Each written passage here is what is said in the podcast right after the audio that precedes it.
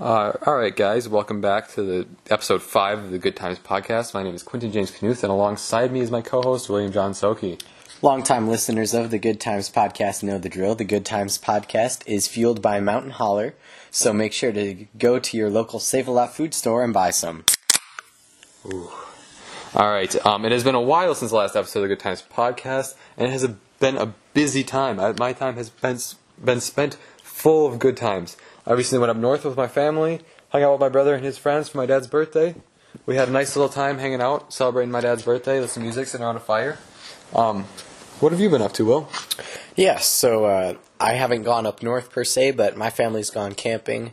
Uh, stopped in a couple little small towns to plug our last episode. Got uh, ice cream from a little cheese factory in Gibbsville in Sheboygan County.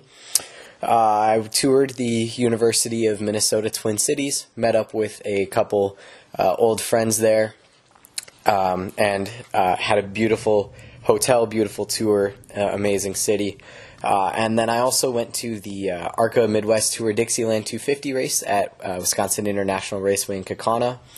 Um, got to meet and have an in-depth conversation for the first time with a legitimate NASCAR driver. So that was very fun, and that also may lead to good things on the long-form journalism side of my hobbies. Uh, and also, it was it was an incredible race. So that was a really good time. But another common good time uh, in summer is bonfires. And so the first main facet of bonfires, at least for me, because I'm a guy that loves his food, is s'mores. And to everybody, there is a right way and a wrong way to do a s'more. Quentin, what's the right way for you to do a s'more? Personally, the right way for me to do a s'more, I am very specific. So to start off, you have to have a good s'more fire by the time you're making s'mores. So it's often later in the night is when the best time to make s'mores. Once the fire, the flames are dying down, because you want to be able to get at those hot red coals without actually having the flames in the way. Because I do not like a burnt marshmallow. If it is black at all, I do not want it. My my perfect marshmallow will is golden brown on the outside. It should be, and I normally tell this by putting it next to the coals, and as soon as it starts smoking, there's a, there's a faint trail of smoke that runs off the marshmallow. That is where the, that's when how you know when the marshmallow is still getting golden brown. So that is your cue to start turning it. And then when I am done with my marshmallow, you should I'm the how I tell if it's good is you should be able to peel off the top of the marshmallow and drink the insides. We should be able to have just a nice little marshmallow cup after you peel off the top. You should be able to drink the insides like a shot glass. Um, you, you want exactly three chocolate Hershey's chocolate squares on there on your two graham crackers. Smack, smack, put it on the bottom one. Smack that marshmallow in between. Pull it off the stick. That is a good s'more to me. So, are you a just flip it once guy, or do you do like quarter turns? Quarter turns, of course. Quarter turns.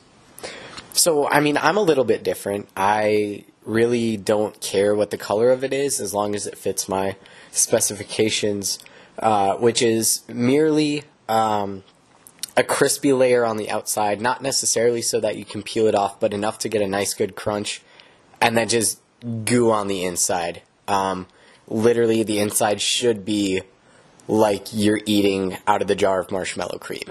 Yes. That's how I do it. And I really, the fire, uh, sometimes I actually like mine over the top of the entire fire. Uh, so that way you get more of that slow cook effect where the outside gets crispy, but then the inside has a lot of time to uh, get warm and mushy and just the way I like it. Uh, but when you're not eating s'mores, potentially earlier in the night, when you can still see, popular game I like to play is beanbag toss. Um, actually, William Soki, it is not called beanbag toss around here. It is called cornhole. There is large debates over that, but personally, it is in my family. It is called cornhole. It is specifically called cornhole because the beanbags were originally filled with corn, and there's a hole in the board. Therefore, cornhole. That's uh, I- incredible. Uh, do you have any any other guidance for players of the game besides that? Um, well, cornhole typically there's many variations on your rules here, but typically you are gonna um, you it's three points from the hole. Some play, people may play where you if you get a, a bag that is over the hole but did not fall in, it's two points. However, I do not play that way. I play as one point on the board, three points in the hole. There is no dirty bags, so no skipping the bags onto the board. And um, we actually play a rule where you, if you go over 21, you will go back to 11. Is how we play, which we are quite extreme on that rule. Many people only go back to 15 or 13. But Um, we like to go back to 11, so it makes the game interesting. Yeah, evidently I'm not at your level on this because uh, in my family it's it's a lot more acceptable for dirty bags. Basically, our only rule is that you know you have to lift the bottom of the board up, and then if the if the bag sticks, it's good. You know, no matter if it's skipped or not, because credit to you if you can have the skill to skip it on the board. Uh, and then yeah, cancel scoring. I mean, we only go back to 15. We don't you know, we actually want our games to end in a timely fashion so that we can go eat our s'mores. But anyways, everybody comes to the bonfire for the actual fire. Everybody knows that. So, but there are different types of fires that you can have.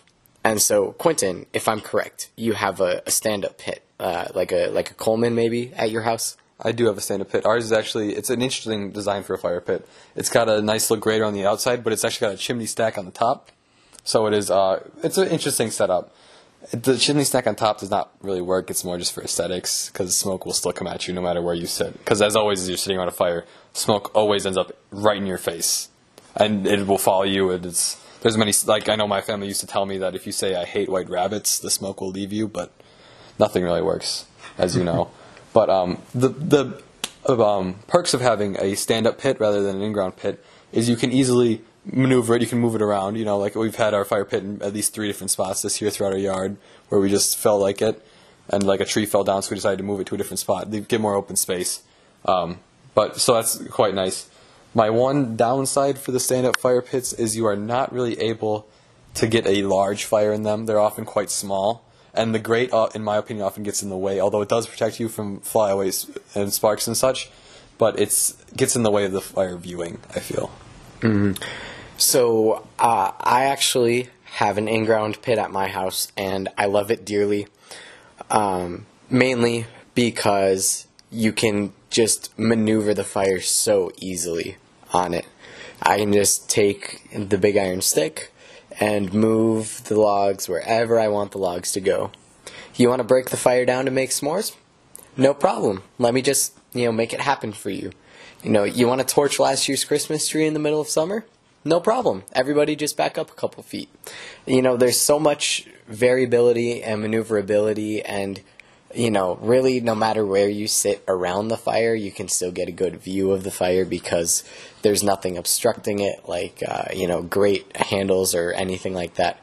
So that's why I love my in ground pit. I mean, I love bonfires, anyways. I respect stand up pits, and, you know, if you don't have an in ground pit, you know, stand up pits are great nonetheless. Um, one more, one drawback of an in ground pit, though, is the digging it out, whereas a portable pit often have mechanisms to clean it where the bottom comes out and you can just dump the ashes out.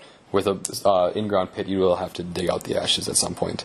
Um, but uh, so here we are going to move on to the end of our episode. As always, if you would like to be a guest on the Good Times podcast, please email us at thegoodtimespod at gmail.com, and our vetting team will take a look at your submission.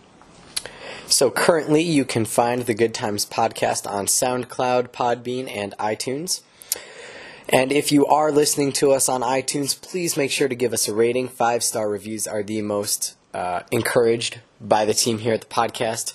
Uh, make sure to also write us a written review. It helps more people uh, hear about the good times. And if you listen to us on SoundCloud, make sure to like and repost the track so that all of your followers can see what a great time you are having.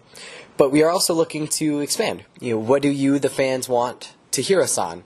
I know that there are tons of podcasting platforms out there uh, and so we want to hear from you guys what podcast you want to see. Drop it in your Apple Podcast review if you listen to us on Apple Podcasts. Email us, thegoodtimespod at gmail.com. Uh, get in touch with either Quentin or I just on our own, and we'll make sure to make it happen for you. So that about wraps up episode 5 of the Good Times Podcast. For Quentin James Knuth, I am William John Soki, signing off until the next one.